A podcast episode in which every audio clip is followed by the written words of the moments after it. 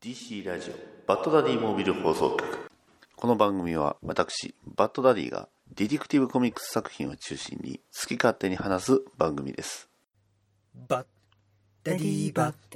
ダダダバッ。ダディバッ。ダダダバッ。ダディバッ。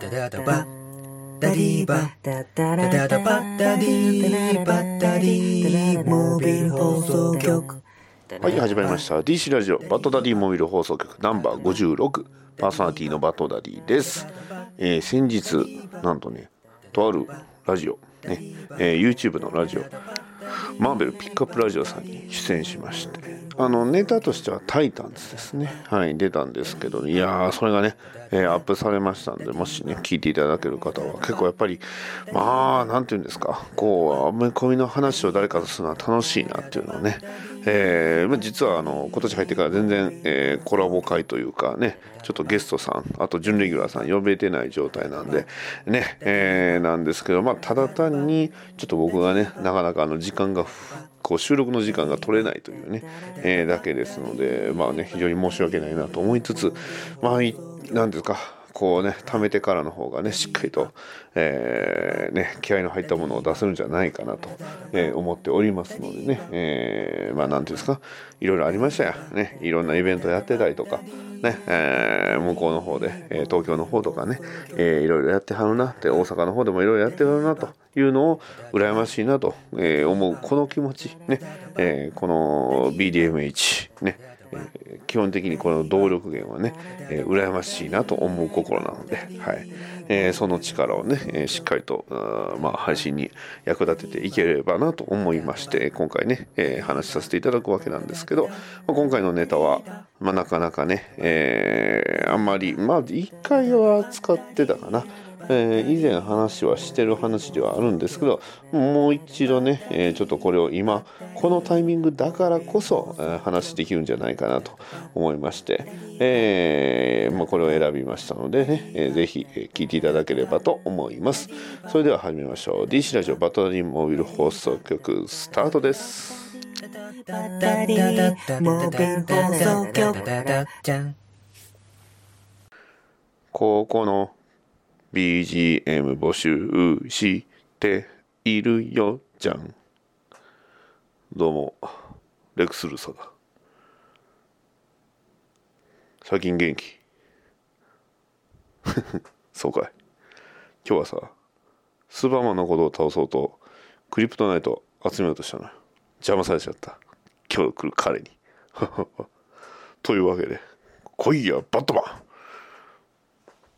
はい、こんにちは。ヨーレックス。お前は、ジャスティスリーグに入れるには、まだまだ、お前は罪を償っていない。そういうめんどくさい設定はいいんだよ。な、ニュー52とか、リバースの初めの頃とか、そういう話はいい。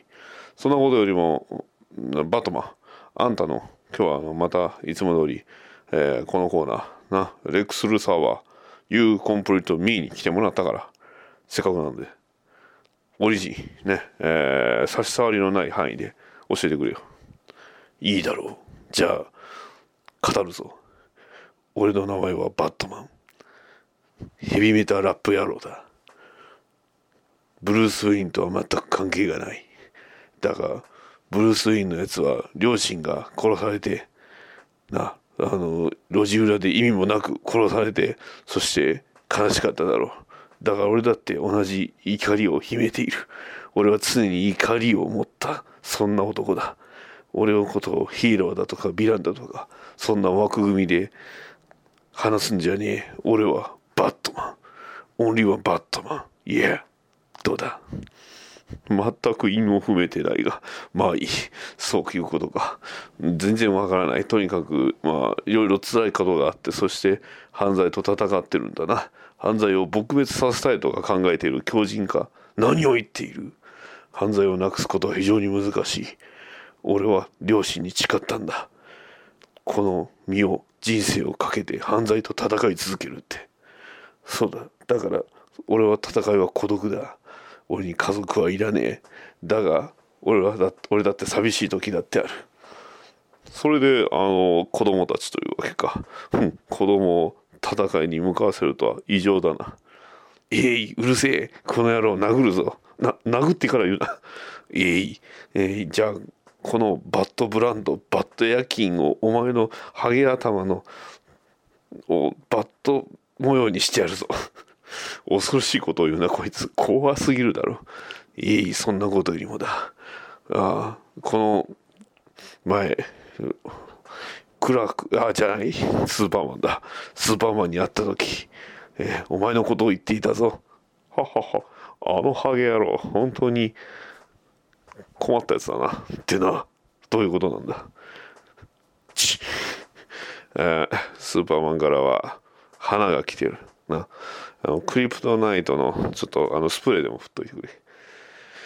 そうか。まあいい。とにかく俺はヘビメタラップ野郎だ。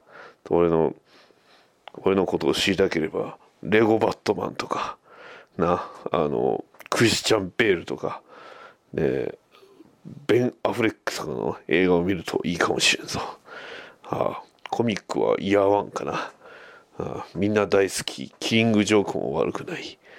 だがやはり個人的におすすめはレゴバットマンなんだ。俺のことをすごくすごく考えて作られてるから。これがおすすめだ。いえそういえそうか。なんか突然キャラクターがブレにブレまくっているがそうだな。じゃあ友達に電話してもらっていいか？俺に友達はいないと言ったんだろうが分かった分かった。じゃあなんか知り合いとかなんかこうちょっとあのそこまで親しくはないけれど別に一緒に住んでることもないし、えーかといってまああの全く知らないわけでもないしとかな。そういう距離感の人間にまあ人別に宇宙人でも何でもいいんだがあの電話してもらっていいか。しょうがないな。ピポパピポパポポポポ。ブルブルあもしもし最近どうはははそうかなるほどお前はいつだって面白いなはははあじゃあちょっとあ何？え？俺の番組を今この番組を見てるだって？悪かったな。じゃあこれをちょっと今からあのハゲに渡すから。あのそれ見てくれ。あのハゲっつってもあのラーメンハゲじゃないぞ。な。あ芹沢さんは関係ないからな。はははというわけだ。この陽気なやつだな。は はどうだ？レックスどう？聞いて話してやってくれ。ままあそうか。陽気なやつって誰だろうな。もしもし。あ？ななあの聞こえないんだが。ちょおい。あいつ電話切れてるんじゃないのか？そんなわけないだろう。ほらほらほらほら。すごい小粋なジョークを言ってるじゃないか。じゃちょっと待ってくれ。えー、じゃあ誰なんだ？カサンドラ・ケインだ。じゃああの俺が代わりに言おう。じゃあ来週も来てくれるか。よし。というわけだ。じゃあなレックス。煙玉ボン。うん。くあ目にしみる。あなんだこれ。痛い痛い痛い。痛い痛い。ああわさびかこれは。ジャパニーズわさびかこそ。本当にあのバットマンとかやつは本当に。えー、っとどうやら来週はカサンドラ・キンが来るらしい。ちなみに、えー今回は、えー次回のこのカサンドラ・ケインは、えーツイッターで募集した、えーリクエストだ。一体どうなるんだろうな。おそらくあの映画も近いしな。映画の彼女が来てくれると会話もできるとは思うんだがさあどうなるだろうか。じゃあ次回まで、えーまた来週。さよならさよならさよなら。ドクターフェイトのお便りコーナー。どうも皆さん、こんばんは。ドクターフェイトです。このコーナーは宇宙人、未来人、異世界人のお悩みを聞いたり聞かなかったりしていたのですが、えー、現在は、ハッシュタグ BDMH にいただいたお便りを読んでいくというコーナーです。それでは早速ご紹介させていただきます。えー、ヒルアンドンさんからいただきました。どうもありがとう。ネットフリックスでレゴムービー2鑑賞。このシリーズ、毎回バットマンがいい味出しまし出してますね。今回は、今作はクリプラ、セルフオマージュみたいなキャラもかなり良かったですと。いただきました。どうもありがとう。えー、一応解説しますと、えー、これあの、レゴバットマンのね、えー、続編じゃない、レゴムービーの続編、レゴムービー2が、え、ネットフリックスで配信が始まりまして、えー、それをヒルアンドンさんが見たということで、私も実は直近で見ました。ね、えー、バットマンが結婚します。ね。あの、バットマンが結婚するというね、えー、非常にタイムリーな話題だったなとは思いましたけど、えー、当時ね。で、えー、このクリプラをセルフオマージュというのは、あの、まあ、英語の、まあ、アニメなのでね、指示アニメなので、えーまあ、キャラクターがいるわけなんですが主役のエメットのね、えー、声優さんがあのクリス・プラットという、えーまあ、有名な作品で言いますと「あのガーディアン・オブ・ザ・ギャラクシー」のね、えーまあ、主役で出てきている彼があまあなんて言うんですか？あの彼のが、まあ、あのちょっとエメットっていうねあの気弱な、えー、主人公を、まあ、この2作とも主役をやってたんですが、えーまあ、今作はね、えー、そのセルフオマージュ、まあ、いわゆる、えー、クリス・プラットのよく、えー、ハリウッド映画とかでねやるようなタフガイの、えー、役、まあ、タフガイのね、キャラクターが出てきたということです。その彼も、えー、まあ、クリス・プラットが声を吹き替えていたということで、えー、まあね、よくやってたのが、あの、恐竜をね、あの、ジュラシック・パークの、えー、シーンがたくさんありましたけど、はい。ね、なかなか非常に良いキャラだったかなと思います。なんて言うんですかね。こう予想外のところから殴りつけてくるのが結構レゴムービーなんですけど、はい。特に1ではね、親子関係、そして2では、えー、家族というところでね、非常に、えー、楽しい作品になっておりますのでね、まあ、あの、レゴバットマンも見てください。非常に面白いので。えー、というわけで、ヒルアンドンさん、ありがとうございました。えー、お便りは以上です、えー、この番組では、ハッシュタグ BDMH、アルファベット B、えー、ブラボーの B、デルタの D、えーえー、マップスの M、えー、ヒューゴ・ストレンジの H で、えー、お便りを募集しておりますので、よろしくお願いします。それでは、答えは得た。 DC ラジオ、バッドダディ、バッドダディ、モービル放送局。はい、というわけで今回、えー、紹介しますのは、えー、これ、えー、まあ、いわゆるワンショットっていうんですかね。あのこの一冊だけで、えー、話が完結しているエピソード、えー、ナイトウィング The New Order というね、えー、こちらの、まあ、翻訳が出ていないのですが、あまあ、なんていうんですか、ね、今年は何、ね、何の年かっていうと、ロビンとかディック・グレイソン80周年ですよ。ね。えー、まあそんな時にね、ディック・グレイソン、言えてない。ディック・グレイソン主役のコミックを読まずとして何とするということでね。えー、まああの、デラックスエディションが今度出るあの、ナイトウィング1イヤーもね、イヤー1かな。えー、イヤー1も非常に楽しみではあるんですが、えー、まあ今作、えー、まあ何ていうんですかね、ディック・グレイソンっていうキャラクターをしっかりと掘り下げた一作になっておりますので、えー、まあ今回はちょっとこれをね、え、解説しつつ、え、まあレビューと解説と話をしつつ、もしね、え、あわよくばね、皆さんあの買っていただいてね、えー、読んでいただければと思っておりますね。え、カイル・ヒギンズ、え、さんという方が、えー、ライターかな。の、作品になっておりまして、ナイトウィング・ザ・ニュー・オーダーということで、うん、あの、一応いろんなサイトであったりだとか前評判っていうと、あの、まあ、ディック・グレイソン、未来の、えー、ゴッサムシティ、ね、2040年のゴッサムシティで、えー、ディック・グレイソンは、まあ、世界を救った英雄として、えー、なんですかね、ディストピアな世界の、えー、まあ、えーそこの司令官として、えー英雄としてね、えーまあその活動をしていたというような、え始まりではあるんですが、まあディストピアっていうとなかなかね、イメージポンポンとしにくいんですけど、まあ、要は、えまあなんて言うんですかね、えーメタヒューマンに対して、ね、超能力を持つにメタヒューマンに対して、えー非常に強い力を持ってね、えーメタヒューマンを、えー取り締まっていると、ねえー科学の力や、えーまあえーまあ、肉体の力や装備を使って、えーまあ、それを、まあ、統制しているという世界になっております。ねえーこれはあの TPB の方ではね、あのまあ、いろいろカバーはあるんですけど、基本的にね、あの、なんていうんですか、と、まあ、普段皆さんが知っている、えーデザインのヒーローたちがみんなカバーにはなってるんですね。まあ、それもおいおい説明していくんですけど、このね、あの、デラックスエディションじゃなくて、まあ、あのソフトカバーになってるの、これ非常におすすめなんですけど、まず、えーソフトカバーの、えー表側、ね、えーカバーは、あの、青ウィング、ね、えーまあ、ちょっと髪の毛、えー若干長くはなってるのかな。ただまあ、あの、皆さんご存知のあの、ガントレットがね、えー特徴的なかっこいいね、青ウィング。えー青いナイトウィングと、えーまあ、下にはね、ナイトウィングス。ね、まあ、なんていうんですかね、あの、鎧を着た、えーと、銃を持ったね、えー兵士たちが何人もたくさんいるというね、えーていうんですかね、まあ、とある、えーまあ、なんていうか考え方というか思想の、えープロパガンダのポスターみたいなね。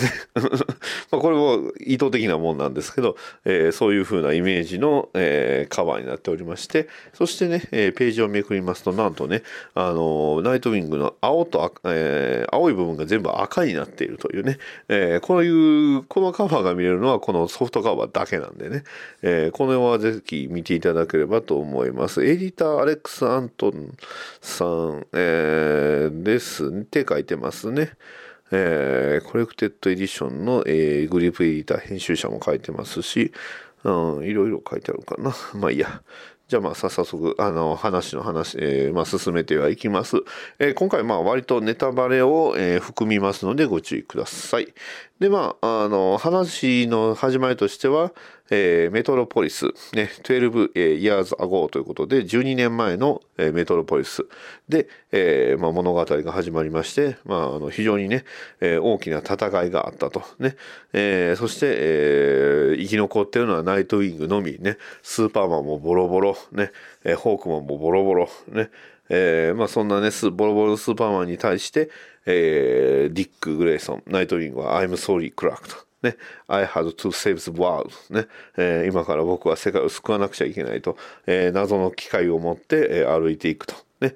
えーこれどういうことなんでしょうデイリープラネットのね、えーが建物が壊されてるんですけどそこにあのレックス・ルーサー。これ多分敵としてのレックス・ルーサーですね。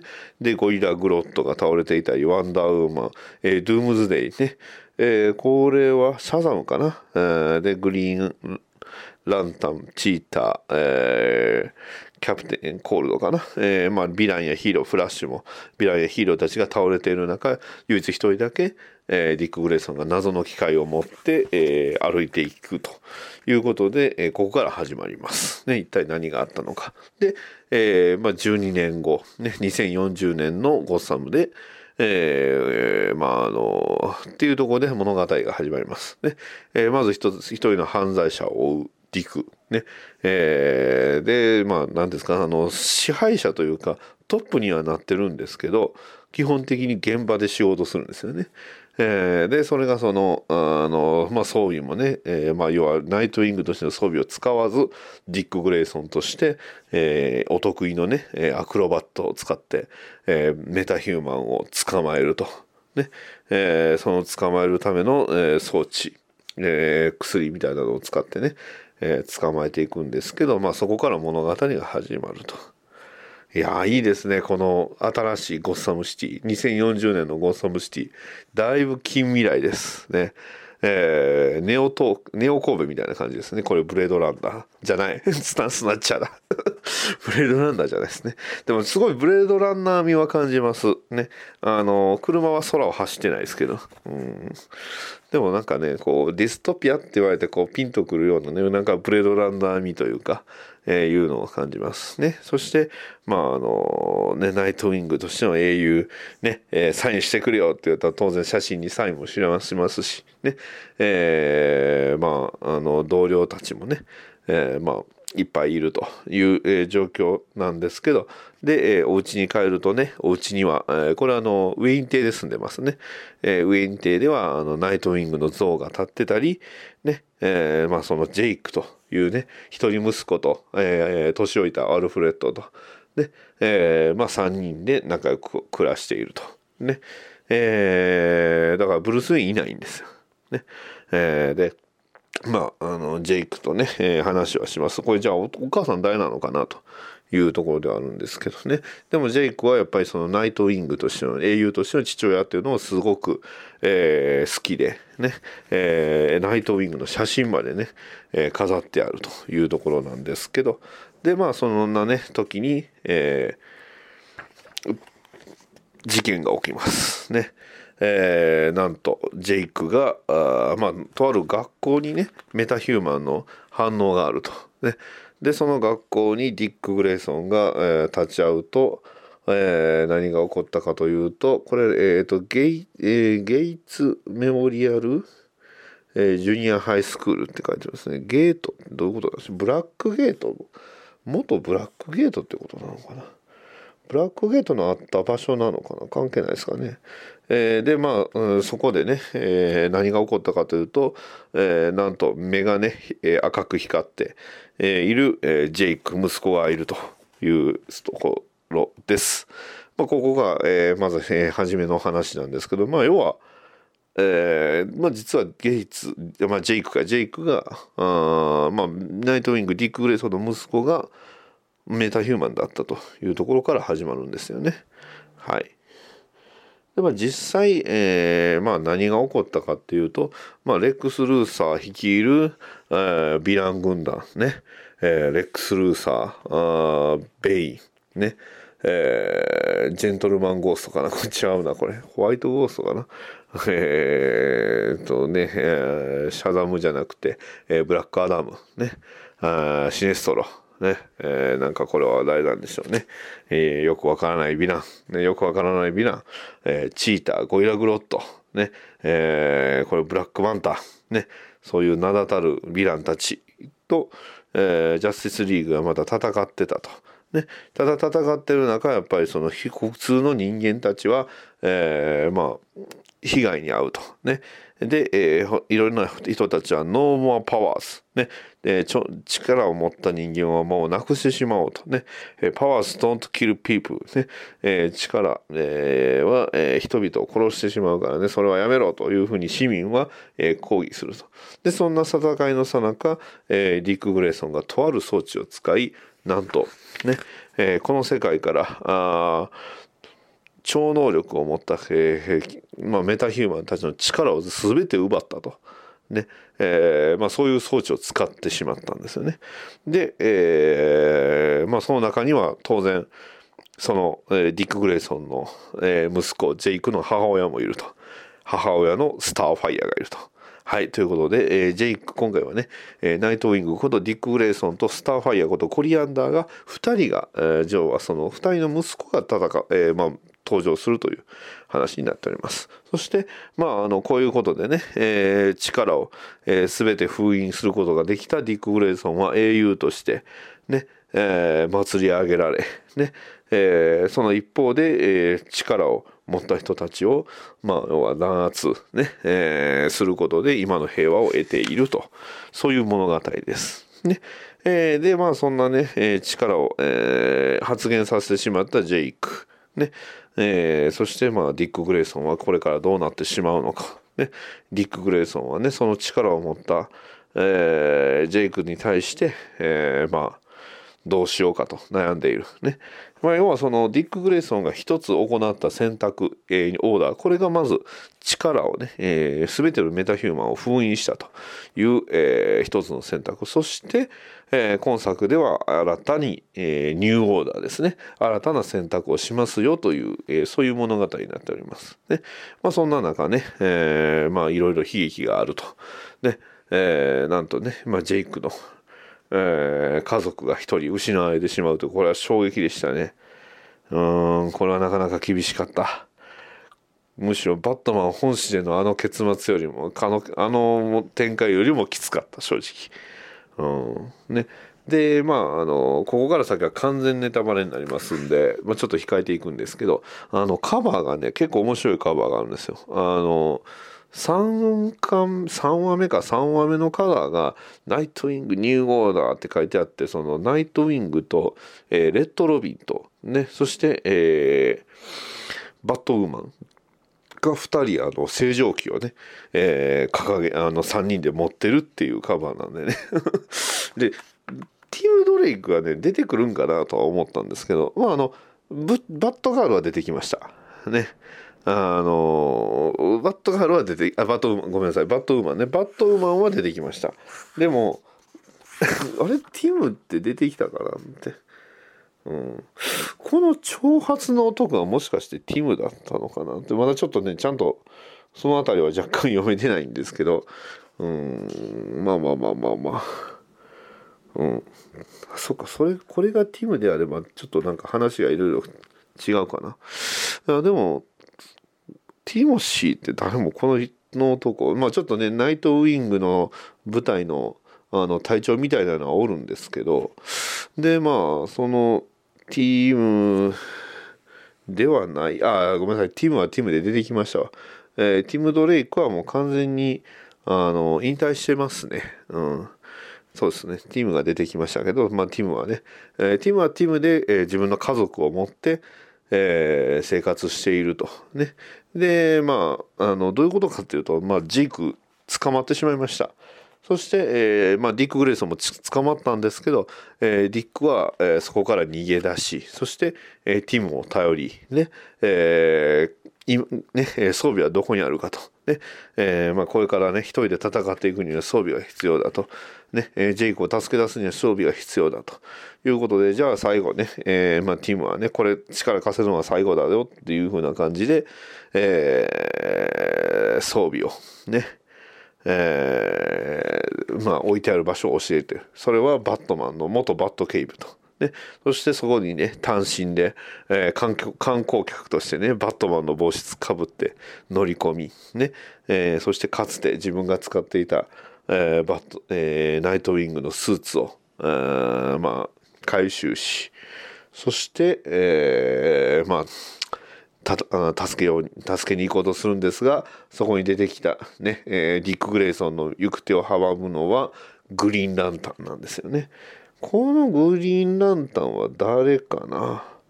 ちょっと出てない。えー、っと、誰なんですかね？黒人のなね、グリーンランタンですけど、だ、どっちなのかなっていうね。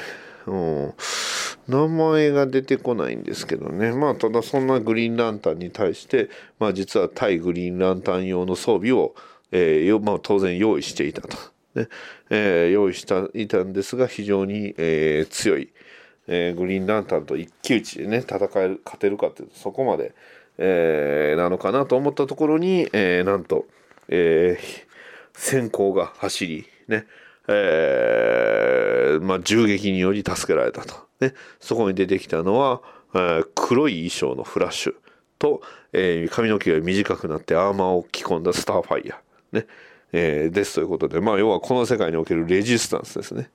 で、このね、ナイトウィングニューオーダーのこの4話目のカバーがめっちゃかっこいい。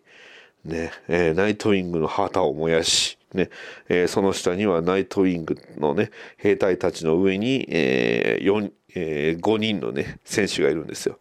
ね、スターファイヤー、ね、えー、フラッシュ、サイボーグ、ね、えー、これ、レイブンっぽいんかな？レイブンっぽい誰か？そしてビーストボーイと、ね、いういわゆるティーンタイタンズのメンバーがねあのフラッシュは、えー、多分ウォリーウォリーですねこれ。ウォーリーウエストですね。はい。えー、いうこと。まあそんなねえーそしてなんかこれジェイクの血に、えー、血液に何か秘密があるのかな？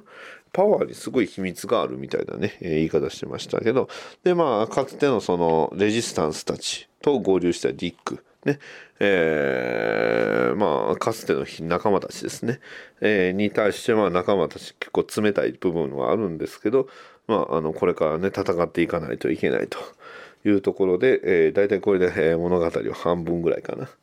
うん、そんな感じですね。うんえー、まあ、ここから先はみんなあの読んで確かめてくれと言いたいところではあるんですけど、まあ、物語を言ってもしょうがないんですけど、まあ、要はここからはねスターファイアとディックがねどういうふうに出会ったのかという話やまあねえー、仲良くなったんかっていう話であったり今からこれからどうしていこうというところであったり実際ジェイクをね助け出そうというねミッションを、えー、始めていくというところなんですがそこにね、えー、途中に現れてくる強大なヴィランそれがなんと、え、ミスターフリーズね出てきたり、え、そして、え、今まで出てこなかった、まあ、彼ですねマン・オブ・スチールスーパーマンがこれから出てきたりねえー、さらに、ね、えー、今この話の中で一切出てこなかった彼、バットマンがね、一体どうなってしまってた、いたのかというところが、まあ非常にね、えー、大事な、えストーリーになってくるんじゃないかなと思います。あと、レックス・ルーさんもね、え出てきます。ね。えー、あれはでもね、そう、うん、うん、バットマン関係はなかなか厳しいですね。やっぱバットマンってビームに弱いですね。うんそしてね、えー、ナイトウィングのね、新たな選択ニューオーダーとは一体何なのかっていうのも非常に大事な物語になってきます。ねえー、そして、えー、とある人物の決断により、え、世界は一体どうなってしまうのかというのが、まあ、今回の話ですね。えー、ですのでぜひねあのこの話もし、えー、非常に、まあ、もうさっき答えだけ言いますとあのすごくハッピーエンドで終わります。ねえー、ですので是非ねちょっとこれをもしまあ翻訳出るんであれば非常に嬉しいなと思う話でございますので、えーまあ、こちらおすすめさせていただきたいと思います。えー、ですじゃあ一体どうやって買えばいいんだよというところなんですよね。そんな時、えー、ね、それは当然一番ベストはね、アメコミ売ってる本屋さんで買うのがベストですけど、ぶっちゃけナイトウィングニューオーダー売ってるとこなんてあるのかと。